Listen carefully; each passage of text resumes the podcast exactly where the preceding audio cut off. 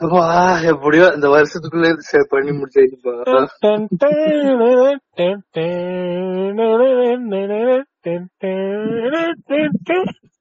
இதுக்கு இடையில இந்த படம் எல்லாம் பார்த்து முடிச்சிருக்கும் போது திடீர்னு கமல் வந்து எனக்கு ஒரு வீடியோ அனுப்புனாரு.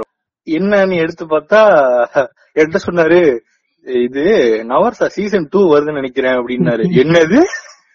என்ன சொன்ன அப்படின்னு சொல்லி அதுக்குதான் குறியீடு விட்டு போயிருக்காங்க. ஏன்னா எபிசோடு ஒண்ணு ஒரு- episode one episode two episode three nine ட்ரெஸ்ஸா விட்டானுங்க. அடுத்ததுல சீசன் டூ போட்டு அந்த கிட்டார் கம்மேல் என்ட்ரல வந்து கடைசியில வந்து நேத்ராவை காட்ட மாட்டாங்க கமலை மட்டும் காட்டுவாங்க. அந்த கமல் எல்லாம் பாடி முடிச்சு அந்த அவள் பறந்து போன அதெல்லாம் பாடி முடிச்சதுக்கு அப்புறம் தானே அந்த அந்த பாட்டுல வர்றது. ஆமா. கடைசியா முடிஞ்சதுக்கு அம்மா நடக்கிற மாதிரி காட்டுவாங்க. ம். நே- நேத்ரா மட்டும் இருக்கிற மாதிரி காட்டுவாங்க சூர்யா எல்லாம் காட்ட மாட்டாங்க இருக்க மாதிரி அவங்க அம்மா யாருன்னு பார்த்தா ரேவதி. எனக்கு ஒரு நிமிஷம் இது என்னடா இது. அப்போ ரேவதியோட பொண்ணு இவங்களா அப்ப பிரகாஷ் ராஜ் அவங்க அப்பாவா அப்ப விஜய் சேதுபதி வந்து பிரகாஷ் ராஜ் you? ஒரு பாட்டு பாட எனக்கு கேட்கணும் போல இருக்குது இந்த கடைசியா? விஜய் சேதுபதி கொல்றப்ப ரஜினி பேட்டையில ஒரு பாட்டு போட்டு ஆடினாதான் என்ன முடிவு எடுக்கிறதுன்னு. அது மாதிரி இப்ப வந்து சூர்யாவுக்கு வந்து விஜய் சேதுபதி தான் நேத்ராவோட அப்போ பொண்ணு தெரிஞ்சிருச்சு உடனே போறாரு அங்க போயிட்டு. இப்ப சீசன் டூல வந்து என்ன ஆகும்னா கிட்டார் கம்மி மேல நின்றுவும் அது என்ன படம் இன்னொரு படம் என்னது எதிரி. அது ரெண்டும் வந்து கிராஸ் ஓவர் ரெண்டு பேரும் சண்டை போடுவாங்க இப்ப இவர் வந்து காப்பு வச்சிருக்காரா? சூர்யா காப்பு வச்சிருக்காரா?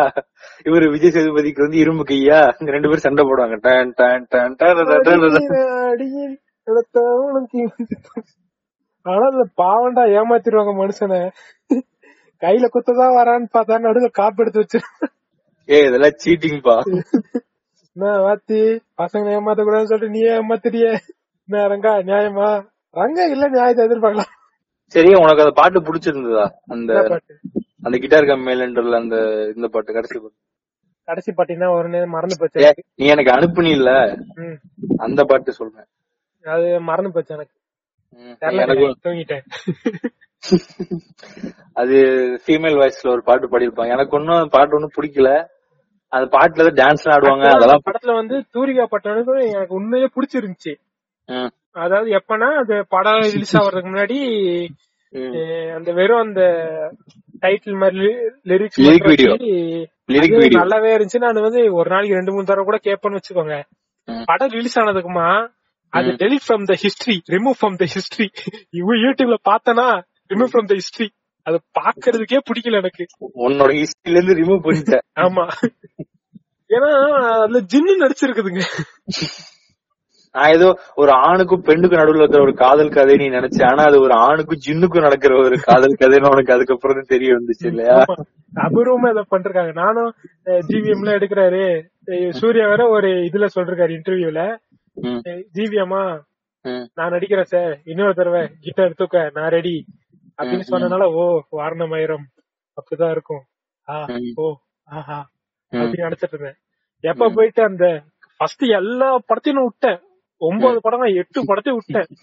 அந்த நைன்த் அத பாக்கணும்டா மதியம் உட்காந்து பார்த்தேன் அந்த படத்தை. அதுக்கு அவர் கிட்டார தூக்காம இருந்திருக்கலாம்.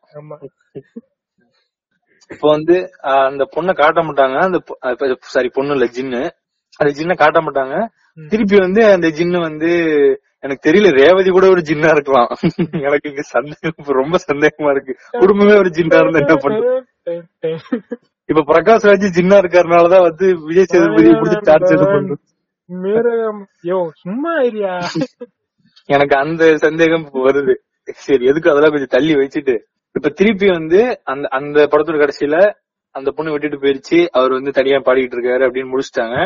ஆனா இந்த பாட்டு மூலமா இல்ல அவங்க திருப்பி அவங்களுக்குள்ள ஏதோ கான்டாக்ட் நடந்திருக்கு. அந்த பாட்டு கேட்டு அவங்க கூட ஒரு மெசேஜ் அனுப்புவாங்க நான் பாட்டு கேட்டேன் ரொம்ப நல்லா இருந்ததுன்னு சொல்லிட்டு நேத்துல சொல்லுவா.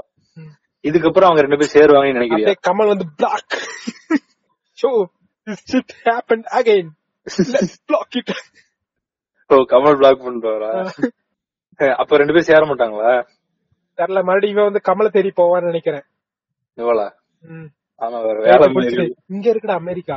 தொடுதானம் சிவந்து போகும். ஆனா அதுக்கப்புறம் போய் எல்லாம் கண்டுபிடிச்சு நான் அவன் கூட தான் இருக்கணும் அவன் கூட நூறு வருஷம் வாழணும் அப்படின்னு சொல்லும்போது கமல் சொல்றான் நீ ஜின்னு எனக்கு தெரியும்டா டே அப்படிங்கிறான். ஓ நோ கமல் புரிஞ்சுக்கோ. ஏன் இப்படி வெறி பிடிச்ச மாதிரி நடந்திருக்க? நீ தான் வெறி பிடிக்க வச்ச. ப்ளீஸ் உன் கூட நூறு வருஷம் வாழணும். ப்ளீஸ் அண்டர்ஸ்டாண்ட் போதும் நீ ஏற்கனவே குடுத்துட்டு போன ரணமே போதும். வாழ்க்கை முழுக்க ரணத்தை அனுபவிக்க நான் தயாரா இல்லைன்னு சொல்லி அவரு கழுத்து எடுத்து செத்துறான்